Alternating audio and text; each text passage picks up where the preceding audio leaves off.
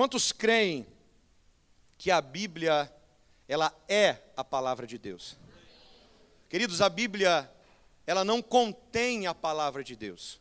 A Bíblia ela é a palavra de Deus. É muito diferente. A Bíblia é o único livro onde quando você senta para ler, o autor senta com você. É muito louco isso. A Bíblia, quando você pega para ler, o autor ele senta junto com você, você está lendo, ele está te trazendo entendimento daquilo que o autor quer que você entenda. Nenhum outro livro na face da terra, o autor senta com você. Pensa no autor que você gosta muito, de uma leitura, de um livro que você tem. Imagina se ele sentasse junto com você e contasse o porquê ele escreveu aquilo que ele estava escrevendo contasse os detalhes que muitas vezes o livro não mostra, contasse o pensamento, o sentimento, as emoções que ele sentiu em escrever aquele livro. Com Deus é assim, querido. A palavra, a Bíblia, ela não contém a palavra, ela é.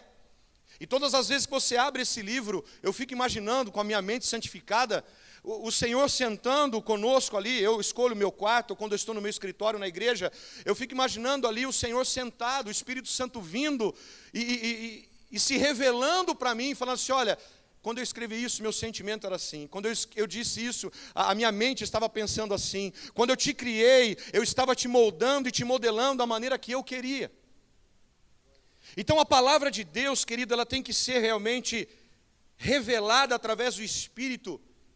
E é o próprio Espírito que vem e sopra sobre nós. Ele sopra sobre nós. Tem um texto na Bíblia em 2 Timóteo, capítulo 3, versículo 16. Essa palavra tem sido rema na minha vida de uns meses para cá. Porque a Bíblia diz que toda a escritura, toda o quê? Toda, irmão, toda a escritura, quando você vê toda a escritura, é toda a escritura. É ponto, é vírgula, é espaço, seja onde for, parágrafos, até na página em branco do, do período intertestamentário, do Antigo para o Novo Testamento, Deus fala. É a palavra de Deus. Na teologia você aprende, irmão, que na Bíblia tudo é tudo e nada é nada. Então, quando a Bíblia diz toda a Escritura, é toda a Escritura. Ela é inspirada por Deus. Essa palavra inspirar é teos pneusto.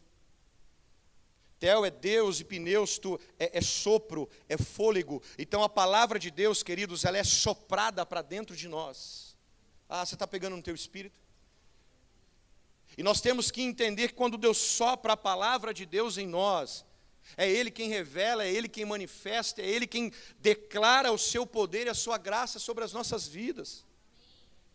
Então não importa o problema que eu esteja vivendo, não importa o problema que eu esteja passando, não importa a dificuldade que eu esteja enfrentando, há uma grande dificuldade na nação de Israel aqui. Pelo pecado de um rei chamado Acabe, que foi o pior rei da face da terra. Foi o pior rei da face da terra. Há uma, há uma sentença de Deus, porque há uma aliança de Israel com a Fenícia, de, de Acabe com Jezabel. Então Deus levanta o profeta Elias no capítulo 17, no início do texto. Ele diz assim: Assim diz o Senhor: não vai chover na terra, não vai cair chuva, não vai cair orvalho, não vai cair nada na terra segundo a minha palavra. Ele não fala segundo a palavra do Senhor, ele apenas diz assim: diz o Senhor, mas a intimidade que Elias tinha com Deus, ele teve ousadia de falar: segundo a minha palavra não vai chover. E durante três anos e seis meses não choveu naquela terra. Então a, a, a dificuldade extrema que a nação viveu, todos viveram, todos passaram, foi por causa da desobediência de um homem. Porque se você pegar o livro de reis e começar a ler o livro de reis, você vê vários reis sendo levantados. E o rei fez o que era bom aos olhos do Senhor, e a nação prosperou. E outro rei, fulano de tal, fez o que era mal aos olhos do Senhor, e a nação pereceu. E assim por diante você vai vendo e vai estudando na palavra. Mas esse rei foi um rei que desagradou o coração de Deus de uma maneira tal que Deus libera uma sentença sobre a terra. Mas aí Deus fala para Elias assim: olha, vai para leste para o Querite, você vai beber daquele rio, e de manhã e de tarde eu vou enviar corvos para te sustentar com carne e pão. E de repente, ele fica por um tempo ali, o rio seca e Deus vem com uma outra palavra. Porque aqueles que são seus, queridos, mesmo vivendo é, em situações escassas, vivendo em situações de dificuldades, ou vivendo debaixo de uma sentença, o Senhor não desampara aquele que é seu. O Senhor não deixa para trás aquele que é seu. O Salmo de número 3 diz, Davi dizendo: Olha, como tem se multiplicado os meus adversários, muitos dizem contra mim: Onde está o teu Deus? Mas Davi lhe diz assim: Tu és o meu escudo o que exaltas a minha cabeça. Queridos, a Bíblia diz que o Senhor não desampara nenhum daqueles que o serve. E aqui há uma, uma, uma, um, um, um texto que o Senhor tem falado ao meu coração já há um tempo atrás. Eu ministrei na nossa igreja já há um tempo atrás esse texto. E ontem eu estava orando, pedindo a Deus uma direção daquilo que. Eu não gosto de ficar repetindo mensagens, mas eu estava pedindo a Deus uma direção daquilo que a igreja precisava ouvir hoje. Não o que você quer ouvir, porque eu não falo o que você quer ouvir, irmão. Eu sou um cara que eu não falo o que a igreja quer ouvir. Eu sou um cara que fala que a igreja precisa ouvir de Deus. Então eu não, não vou levar para casa um ponto e uma vírgula do que Deus mandou falar. Eu não vou levar. Se você não dormir hoje, aí o problema já não é mais meu, é seu. Amém, querido? E o Senhor me trouxe esse texto de volta. E ontem eu estava meditando nele novamente.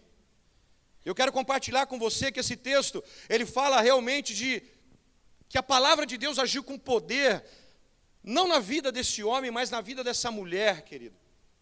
E aí nós lemos esse texto, versículo de 8 a 10, você vê a palavra do Senhor vindo a Elias, dizendo assim: Olha, vai para Sarepta, porque lá eu já ordenei uma viúva para te sustentar. Queridos, viúva na Bíblia representa situação de falta de provisão. Viúva na Bíblia representa um desprovimento financeiro, um desprovimento de bens materiais. Viúva na Bíblia representa isso. E Deus fala o que para ele? Eu ordenei uma, ela vai te sustentar. Como é que uma viúva tinha capacidade de sustentar um profeta? Mas aquilo que Deus fez com os corvos, porque Deus mudou até a natureza do corvo, amém ou não? Se você observar e estudar sobre isso, o corvo é um, é um animal carnívoro, é um bicho carnívoro. Se você pegar no livro de Jó, no capítulo 34, se não me engano, 38, tá lá, depois você vê lá.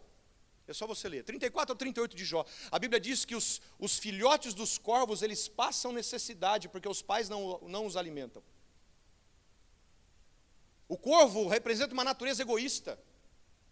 E Deus mudou a natureza de, de, um, de, um, de uma ave sustentou Elias por um tempo com carne, amém? Com carne, e é um bicho carnívoro. E ele não ia dar provisão para uma viúva sustentar um profeta? Sim ou não? Então por que, que você levanta todas as manhãs preocupado com o que há de fazer, de viver ou de passar, sendo que Mateus capítulo 6 diz que isso não acrescenta nem um corvo da nossa altura? Porque Deus sabe. Deus ele o quê?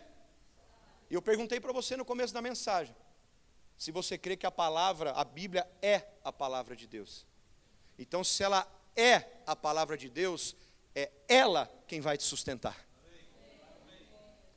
Se você tem o Senhor como Jeová Rafá, como foi dito, como Jeová Jirê, como o Deus provedor, o Senhor é a nossa bandeira, sabe? O Deus é a nossa justiça. Então não fale somente da boca para fora através de canções. Comece a viver aquilo que a Bíblia está dizendo para você viver. Você acabou de cantar, eu sou aquilo que diz que o Senhor me diz que eu sou. Ou nós cantamos apenas a boca para fora? Eu sou, eu sou o que o Senhor diz que eu sou, mas no dia a dia eu não vivo isso. No dia a dia eu não compartilho isso. No dia a dia eu começo a buscar em Deus milagres. Irmão, deixa eu dizer uma coisa para você que o Senhor está me incomodando desde a hora que eu acordei. Deus falou assim no meu coração: fala para a minha igreja, nessa manhã, e eu vou mandar esse recado à noite lá também, se Ele permitir. Fala para a minha igreja que aquele que vive pela minha palavra não precisa ficar pedindo milagre, porque quem vive pela minha palavra já vive o milagre. Porque quem vive pela palavra não fica clamando por milagre. Quem vive pela palavra já vive o milagre. Você está entendendo? Você está pegando aí no teu espírito? Então chacoalha a pessoa que está do teu lado e fala assim: Deus está falando, irmão.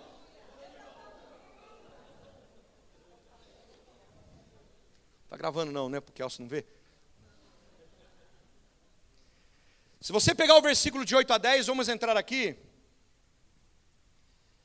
Você entende que Elias, ele obedece à palavra de Deus. Obediência, queridos, quando se ouve algo de Deus, gera algo no coração de Deus. Porque Deus não entende a desobediência. Deus não entende. Eu vou usar uma expressão aqui, com permissão da palavra. Desobediência não existe no vocabulário de Deus. Não existe no dicionário de Deus. Então Deus entende que quando Ele fala algo, os teus filhos vão o quê? Obedecer. Deus não entende. Deus é contra a desobediência. Deus ele abomina a desobediência. A, palavra, a própria palavra diz no Antigo Testamento que é melhor obedecer do que? E tem gente que gosta de sacrificar. Tem gente que gosta de sacrificar. Tem gente que gosta de, de, de, de parece que se martirizar. Não precisa não. Tem gente que tem uma mentalidade de que ainda precisa fazer algo para Deus, para Deus fazer algo para ele. Ei, fofura, deixa eu dizer uma coisa para você. Você não precisa fazer nada para Deus, Deus já fez tudo para você, cara. Ah, eu tenho que fazer isso para conquistar algo em Deus. Ah, eu tenho que dar isso para fazer algo em Deus. Ah, eu tenho que pegar isso para conquistar algo em Deus. Você não precisa. Jesus já fez tudo por você. Porque todas as vezes que você faz isso, você está anulando o sacrifício de Cristo. Então a obediência, queridos, Elias ouve obedece, e após a obediência, é, precisa ser gerado em nós o entendimento. Por isso que a Bíblia diz que o povo de Deus é destruído, o povo de Deus erra, o povo de Deus perece porque falta conhecimento. Há muitos cursos, há muitos materiais, há muitas ferramentas que hoje as pessoas estão fazendo. Não sou nada contra, não sou contra nada disso, irmão. Hoje a moda é, é, é coaching. Eu tenho coachings na minha igreja. Mas todos eles passam por mim. E eles não atendem se a ferramenta principal não for a palavra. Se não for a palavra. Nada substitui a palavra de Deus. Nem os melhores livros da face da terra, nem os melhores autores da face da terra, nada pode substituir a palavra viva de Deus. E as pessoas ficam buscando ferramentas, Pastor Marcos, aqui, buscando ferramentas ali, e nós temos uma ferramenta poderosa em nossas mãos. E quando a obediência de Elias, quando você ouve a palavra, você precisa buscar obediência. A obediência promove entendimento. Fala comigo, a obediência gera entendimento. E quando há entendimento, eu desfruto do que Deus tem para mim. Uai, Deus fala assim para Elias: Elias, aqui secou já. Agora você vai para Sarepta. Eu já ordenei uma viúva, ela vai te sustentar. E ele faz o quê? Não, senhor, eu vou ver, está tão bom aqui. Ah, está bom aqui, só eu, o senhor. O senhor fala comigo, eu falo com o senhor. O corvo vem, dá pão, dá carne. Está muito bom para Elias, sim ou não? Não, mas Deus tinha uma missão, um propósito para ele. Deus, quando levanta alguém na geração, Ele tem um propósito, tem uma missão para essa pessoa. Nós não fomos chamados para ficar sentados, confortáveis, numa igreja com ar-condicionado, com portas fechadas. Há um propósito de Deus estabelecido para a tua vida, e esse propósito Ele vai fazer cumprir.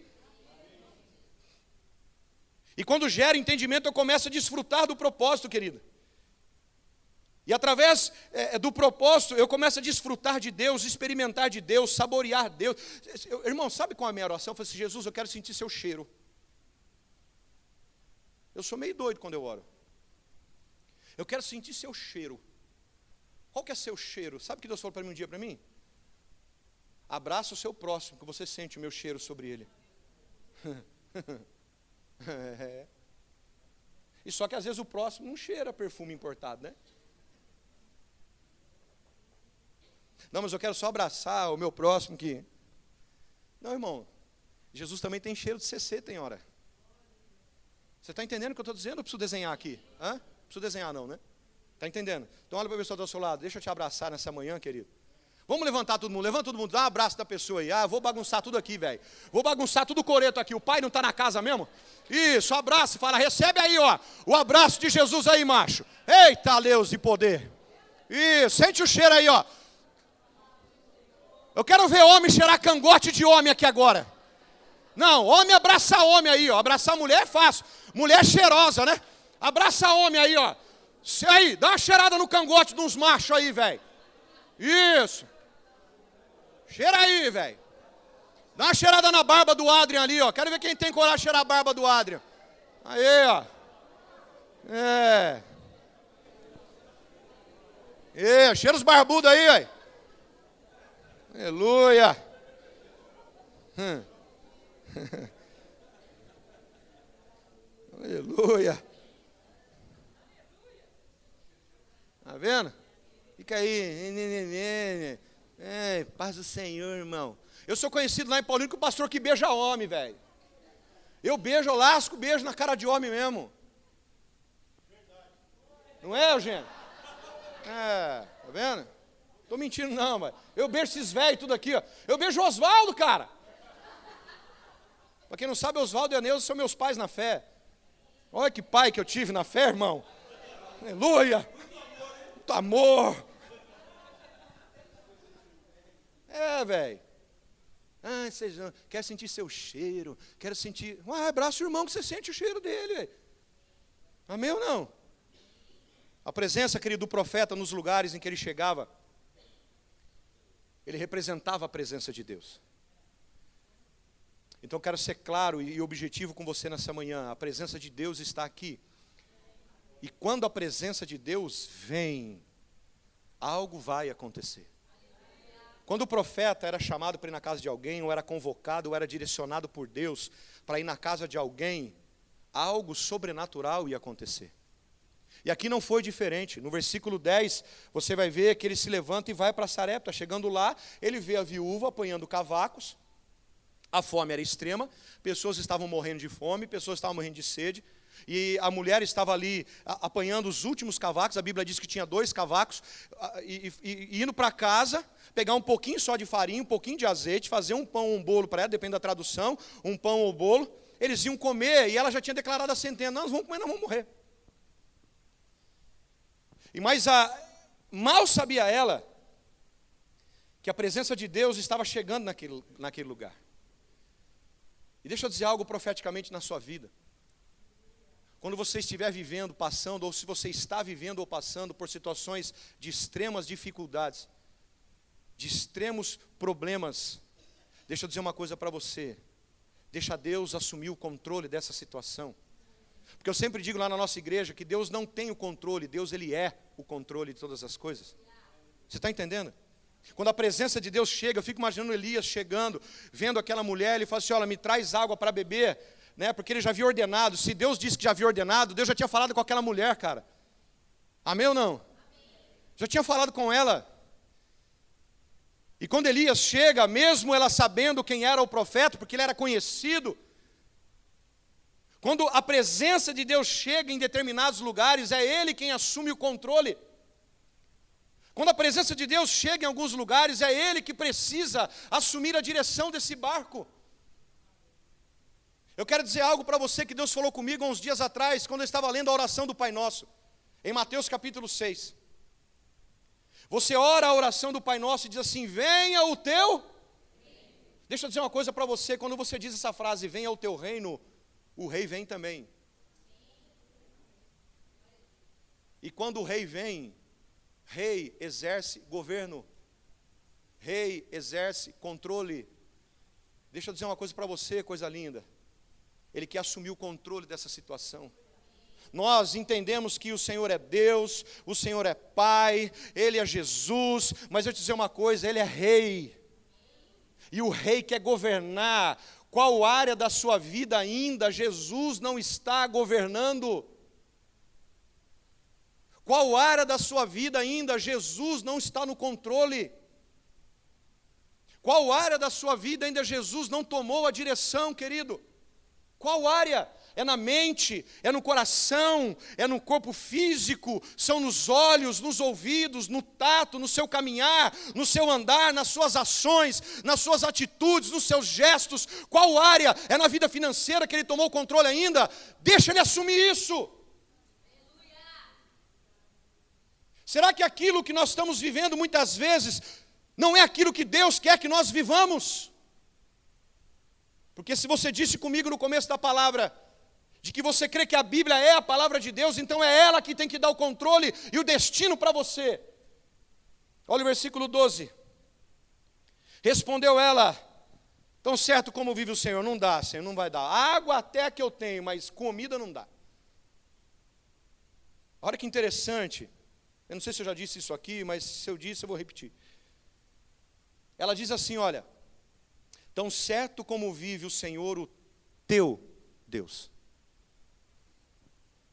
Ela não assume para ela que o Deus de Elias também era o Deus dela, pela frase que ela diz aqui. Tão certo como vive o Senhor, o teu Deus. Eu não tenho somente um punhado de farinha, um pouquinho de azeite, Olha isso. Olha o que ela diz. Eu vou fazer um bolo pequeno. Eu e meu filho vamos comer e vamos. E vamos. Aquilo que você declara com a sua boca é daquilo que você começa a passar a viver. Grava isso, se você estiver marcando, grave isso daí. Aquilo que você declara com a sua boca será daquilo que você passará a viver. Se você ler o texto mais para frente, eu não, vou, eu não vou me deter nisso agora, mas a Bíblia diz que um tempo depois o filho dela morre. Por que que morreu? Hum. Porque, queridos, a palavra diz em Provérbios capítulo 23, versículo 7, assim como pensa em sua alma, assim será. O que é que você tem declarado? Queridos, o profeta não foi naquela casa para ser sustentado por uma mulher, porque ele era sustentado pelo Senhor, sim ou não? Ele foi naquela casa transformar a vida daquela mulher. Amém, queridos? Ele não foi ser sustentado por uma mulher, porque ele era sustentado pelo Senhor, o corvo dava carne, e se Deus quisesse continuar dando carne através de corvo, ele continuaria dando. Ah, era a melhor carne mesmo. Ele foi lá para sustentar e transformar a vida daquela mulher. E mulher na Bíblia representa a igreja, que precisa de uma vida de transformação pela palavra e pela presença de Deus.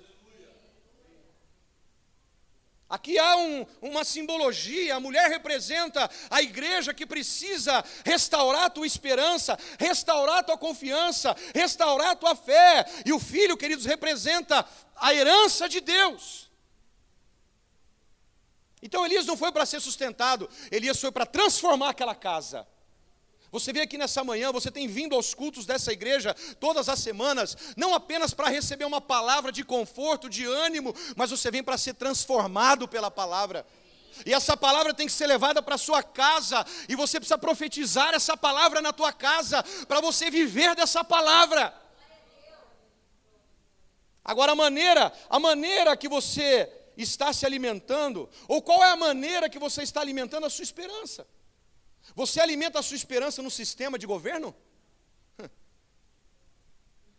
Você alimenta a sua esperança num sistema econômico? Você alimenta a sua esperança achando que esse governo vai resolver seu problema? Não, ele não vai. Agora você precisa alimentar a tua esperança pela palavra de Deus.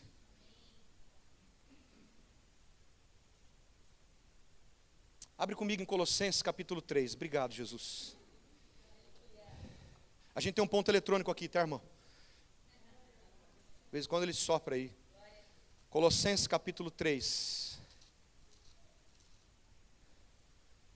Ué, na minha Bíblia não tem? Jesus amado, me ajuda. Colossenses capítulo 3. Quem achou, diga amém. Meu Deus, quem achou vai para o céu, quem não achou também vai. Grudou as páginas aqui, irmão. Filipenses capítulo 3, já está lendo aí, né? Curioso. É, Colossenses? Obrigado, Colossenses. Está lendo aí, né? Colossenses capítulo 3. Portanto, se fostes ressuscitados com Cristo, buscai as coisas que são, onde Cristo está sentado à destra, pensai nas coisas que são não nas que são, pois se morrestes, e a vossa vida está oculta com Cristo em Deus. Quando Cristo, que é a nossa vida, Cristo é a nossa, então eu não posso alimentar a minha esperança num sistema corrupto. Eu tenho que alimentar a minha esperança na onde? Em Cristo, porque Ele é a minha vida. Ah, era para você pular agora de aleluia aí. Pois morrestes, queridos, nós temos uma nova vida, a nossa vida é Cristo. Olha o que ele diz no versículo 5: Fazei, pois, morrer a vossa natureza terrena, a prostituição, a impureza, a paixão, o desejo vil, a avareza, que é a idolatria. Pois essas coisas vêm a ira de Deus sobre os filhos da desobediência. Quando Elias ouve a palavra, ele faz o quê? Mais do que depressa, ele obedece. Agora eu te pergunto se você foi como eu no passado, quantas vezes eu ouvi e não obedecia? Quantas vezes eu ouvi e não obedecia? A Bíblia diz que a ira de Deus vem sobre os filhos da desobediência. E como eu disse, não há no vocabulário de Deus a palavra desobediência. Quando ele fala, ele já entende que o teu filho entendeu. Amém ou não? Aí você volta para o texto de Elias. Amados, o que, o que tinha naquela casa era necessário para que existisse o sobrenatural na vida daquela mulher. O que há dentro de você é o suficiente e necessário para que o milagre aconteça na tua vida. O que existe na tua casa, casa, templo, nós somos templo. O que existe na tua casa, no teu coração, na tua vida, se você busca as coisas do alto, você vai viver pelas coisas do alto. Amém ou não? Agora, se você busca as coisas da terra, você vai viver pelas coisas da terra. Se Cristo é a nossa vida, como Paulo diz em Colossenses, então tem que buscar a vida dele. Amém ou não? O que você tem aí é o suficiente. Deixa eu dizer uma coisa para você: não vai acabar. Aquilo que você está vivendo, passando, essa luta vai acabar, mas a sua fé não vai acabar, a sua esperança não vai acabar, sua confiança não vai acabar, a sua vida com Deus e em Deus não vai acabar. Não deixe, queridos, que nada de fora roube o que Deus plantou dentro de você. Minha esposa sempre é usada por Deus para falar isso comigo. Quando ela vê que eu estou meio cambaleando para lá, meio para cá, ela fala assim: ó, oh, o que há dentro não pode ser roubado. Levanta! Esses dias, eu vou, vou brincar aqui. Esse dia eu cheguei para assim: nossa, mano, estou meio o Eugênio ouviu lá sexta-feira. Eu estou meio desanimado esses dias aí, estou meio. Estou com uns pensamentos meio estranhos. Porque nós é casal, nós é assim, irmão. Não tem esse negócio de ficar, pastor, minha esposa, meu marido, tem, tem, tem, tem. É nós aqui, ó. É olho no olho. Tanto eu quanto ela, não gostei do que você falou, ela fala assim, não gostei do que você falou, não gostei, que eu sou muito brincalhão, não gostei dessas brincadeiras, você se conserta com Deus, hein? Aí eu não magoo, não, ficando ligando para o bispo Kelso, ai, bispo. Tá pegando aí, né, irmão? Sua agenda vai esvaziar amanhã. Vai tudo cancelar com a Lucimara. Quem vive pela palavra, vive pela palavra, é sustentado pela palavra, se alimenta pela palavra, não tem que ficar preocupado com coisas à volta. Eu falei, estou desanimado, estou com sintoma, Neuza, de depressão. Ó, oh, quis dar uma valorizada. Para ver se eu, né, Neuza? Ela falou, é, está com sintoma de depressão. Eu achei que ela falou assim, não, vem cá, meu bem. Senta aqui. Eu achei, irmã, que ia ser assim. Aí ela falou assim, vem cá agora. E era onze e meia da noite, estava assistindo uma série. Ela falou assim: vem cá agora. Eu falei: não, deixa para lá. Agora! Eu levantei, a gente mora num apartamento. Eu levantei e fui para o quarto, senta aí na cama. Aí eu sentei. Falei, ai meu Deus, o que, que eu fui fazer, velho? Baixei a cabeça pensei, nossa, o que, que eu fiz, Jesus? Aí ela foi lá, pegou um azeite de 50 anos atrás, que minha irmã foi em Jerusalém uma vez, trouxe para nós, o azeite já está fedido trouxe o azeite, falou assim: vem cá que eu vou te ungir agora, homem. Já lambuzou a testa com aquele azeite fedido, pôs a mão na minha cabeça em nome de Jesus. O céu abriu ali aquela hora, irmão. Em nome de Jesus, eu repreendo todo espírito de depressão, eu repreendo todo desânimo. Meu marido não é assim, ele é pai de família, ele lá, lá, lá, lá, lá, e começou a falar. Eu falei, gente, vamos acabar logo essa oração? Amém? Aí ora no olho, amém. Posso voltar? Porque senão a oração ia durar a noite inteira, irmão. Então não tem essa conversa lá em casa, não, cara. Se a gente come da palavra, a gente vai ser, viver pela palavra, ser sustentado pela palavra. E aí você não levanta bem no dia seguinte. Eu não queria aquele óleo fedido na minha cabeça de novo. Só... É, estou contando a minha derrota aqui em cima, agora e você? Hã? Então o que você tem na sua casa é o suficiente para você viver. Ah, eu tenho só um bocadinho de farinha, tenho só um azeitezinho. É, tem. Vai lá e faz esse, esse pão, mas dá para mim primeiro. Hum. Ali começou a transformação na vida daquela mulher. Ali começou a transformação naquela casa. Queridos, a farinha é a matéria-prima do pão, sim ou não? E na Bíblia, em João capítulo 6, quem é o pão? Ah, cara.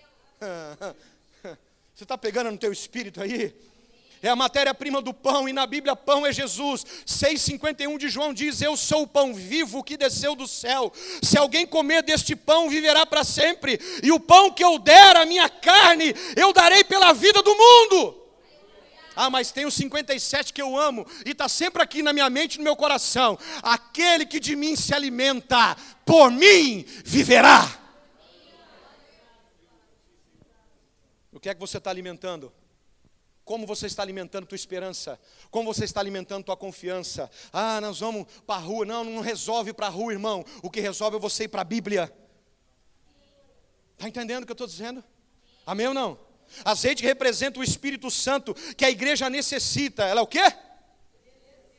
Nós precisamos desse azeite. O Espírito Santo é o nosso combustível, se eu posso dizer, para manter a lâmpada acesa. Lembra lá em Mateus 25, do versículo 1 ao 4, sobre as dez virgens? Cinco eram e cinco eram louca. A minha versão é louca, né? Nessa é uma maneira muito é, educada de falar, louca. E hoje a igreja está louca. Porque quem não tem o azeite do Espírito é louco, é tolo, é insensato, é nécio. E a palavra diz que elas vão, as, as prudentes levam as lâmpadas e levam o azeite. O novo, o noivo, a Bíblia diz que o noivo demorou, não. Para mim, ele chegou na hora certa. Chegou na hora certa. O noivo chegou às dez dormindo. Ah, o noivo chegou, acordou todo mundo. Porque é assim, infelizmente, que a igreja está vivendo, dormindo. Um dia eu comentei isso com o bispo Zezinho. Ele foi na nossa igreja ministrar. E a gente vive a realidade de lá, é diferente da realidade daqui da cidade. A realidade, irmão, a realidade de Paulina é totalmente diferente da realidade de Campinas. É um principado diferente que age.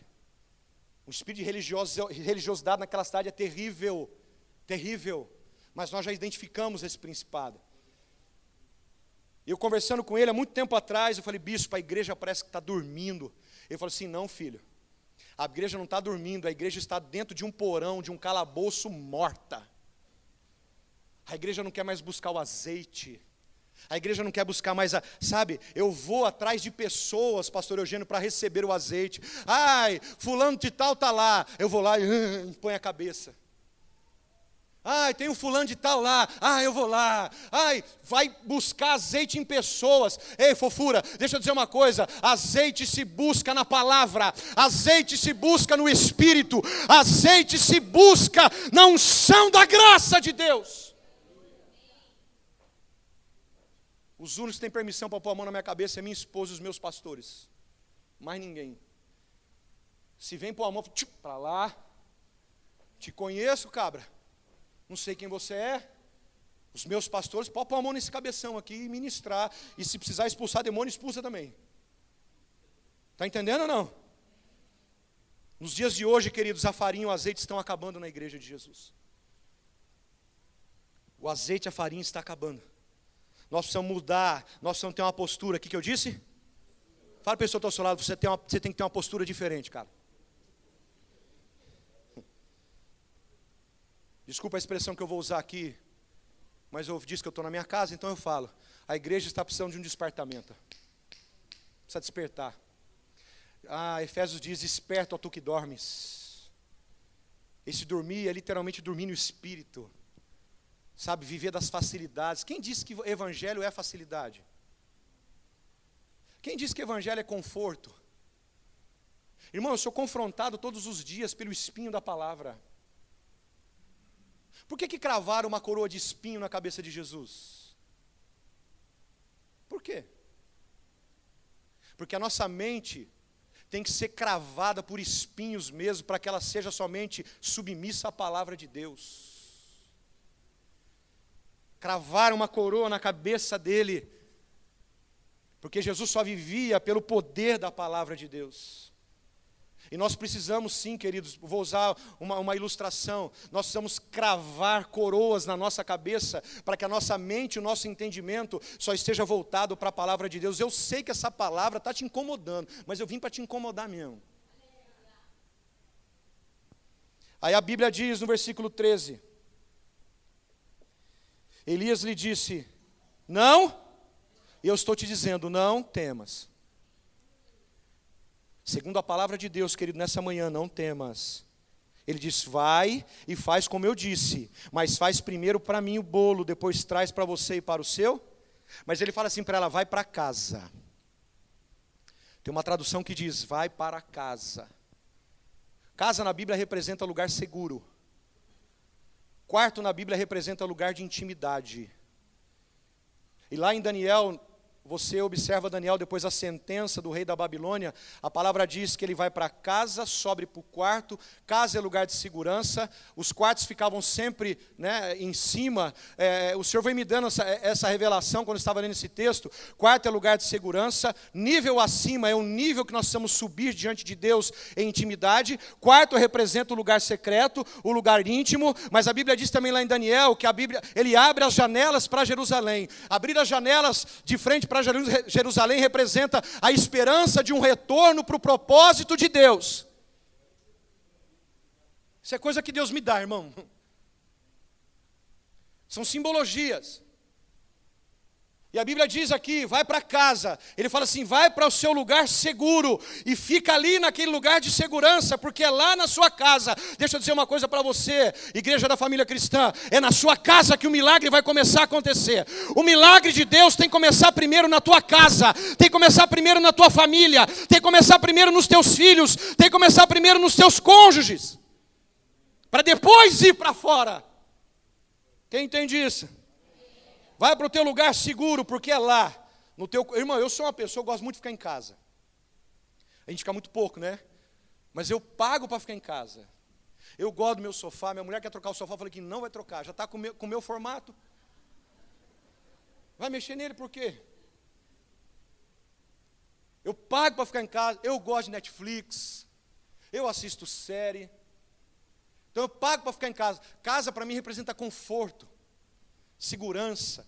Elias está dizendo: vai para a tua segurança, porque lá no teu conforto, através do teu conforto na palavra de Deus, através do teu secreto na palavra de Deus, é que você vai vencer os seus confrontos na carne e na alma.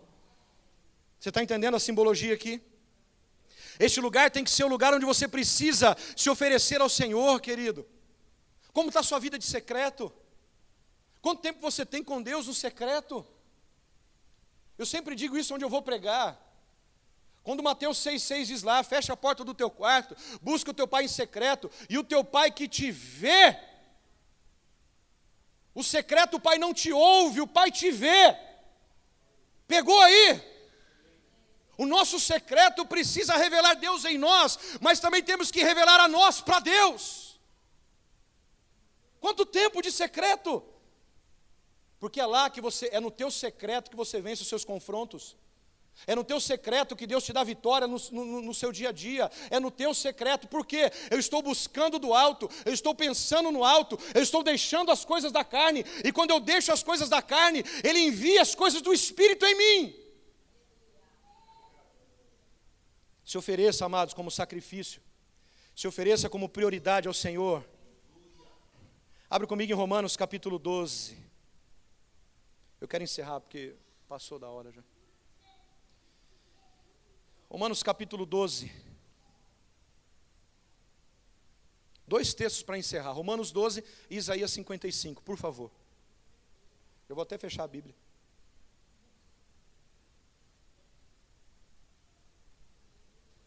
Há uma unção de graça neste lugar, irmão. Hum. A cura está emanando aqui ainda, como o pastor Marcos disse, vai haver testemunho de cura essa semana. Romanos capítulo 12, versículo 1 e 2. Diz a palavra através de Paulo: Rogo-vos, pois, irmãos, pelas misericórdias, obrigado, Gonzaga, pelas misericórdias ou compaixão de Deus, que apresentei os vossos corpos, apresentei o quê? Como sacrifício vivo, santo e agradável a Deus, que é o vosso culto. O culto tem que ser na razão. Eu decido cultuar, eu decido adorar, eu decido perdoar, eu decido amar. Vem da razão. E o corpo não tem que ser apresentado como corpo morto, é corpo vivo, sacrifício vivo.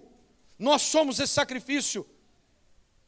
Olha o verso 2: E não sede conformados. A palavra conformar aqui é moldar. É isso que está acontecendo nesses últimos dias. A igreja está se moldando ao sistema do mundo. Ah, pastor, mas Vamos fazer uma estratégia, vou usar aqui a questão dos jovens, Adra, me permite. Eu sei que aqui não acontece isso. Eu conheço seu coração, filho. Não, vamos fazer, sabe, funciona lá, vamos fazer uma estratégia para atrair jovens. Quem tem que atrair jovem é a palavra de Deus. Os meus meninos lá nem vêm com essa conversa de estratégia. Ah, não vem. Não, vamos fazer, porque sabe, funciona lá, é lá, é lá, aqui é aqui. Você entende? Não sede conformados, infelizmente, pessoas estão se moldando ao sistema de fora, festa disso, festa daquilo. Aqui não sou contra, irmão, mas na minha igreja não entra. Enquanto eu for pastor daquele lugar. Porque a, a igreja não pode se moldar ao sistema corrupto, a igreja não pode se moldar ao sistema do mundo. Igreja somos nós, amém? Estou falando do templo físico, igreja somos nós.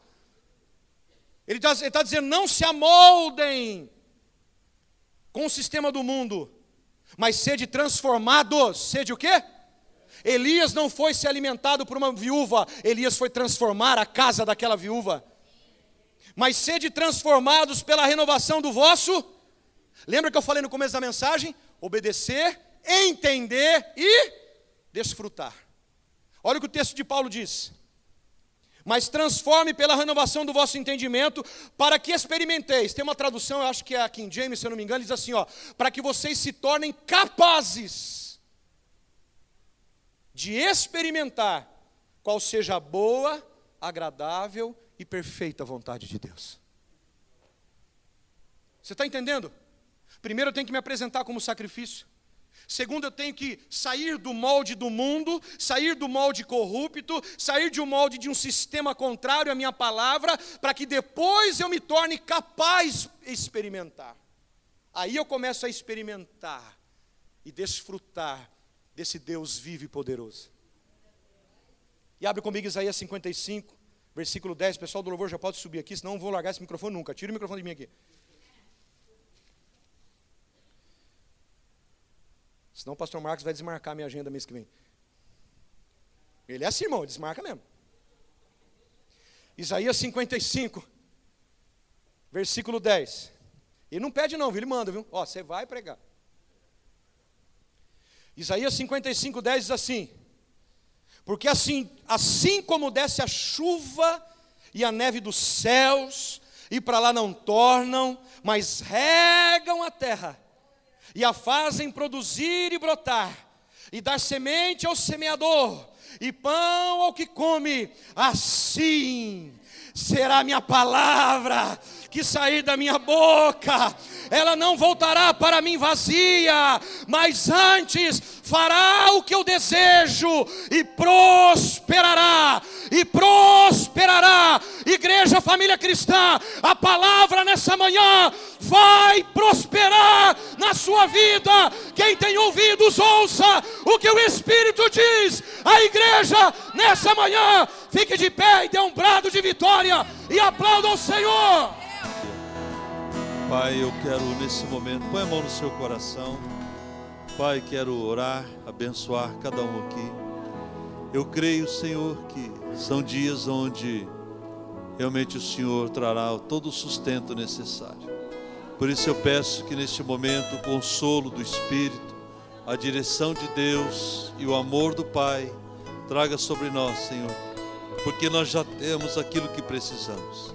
Então abençoa cada um, leve em paz, em segurança e uma semana vitoriosa para a honra e glória do teu nome. Amém e amém. Deus abençoe você. Vá em paz, boa semana. Fique com Deus.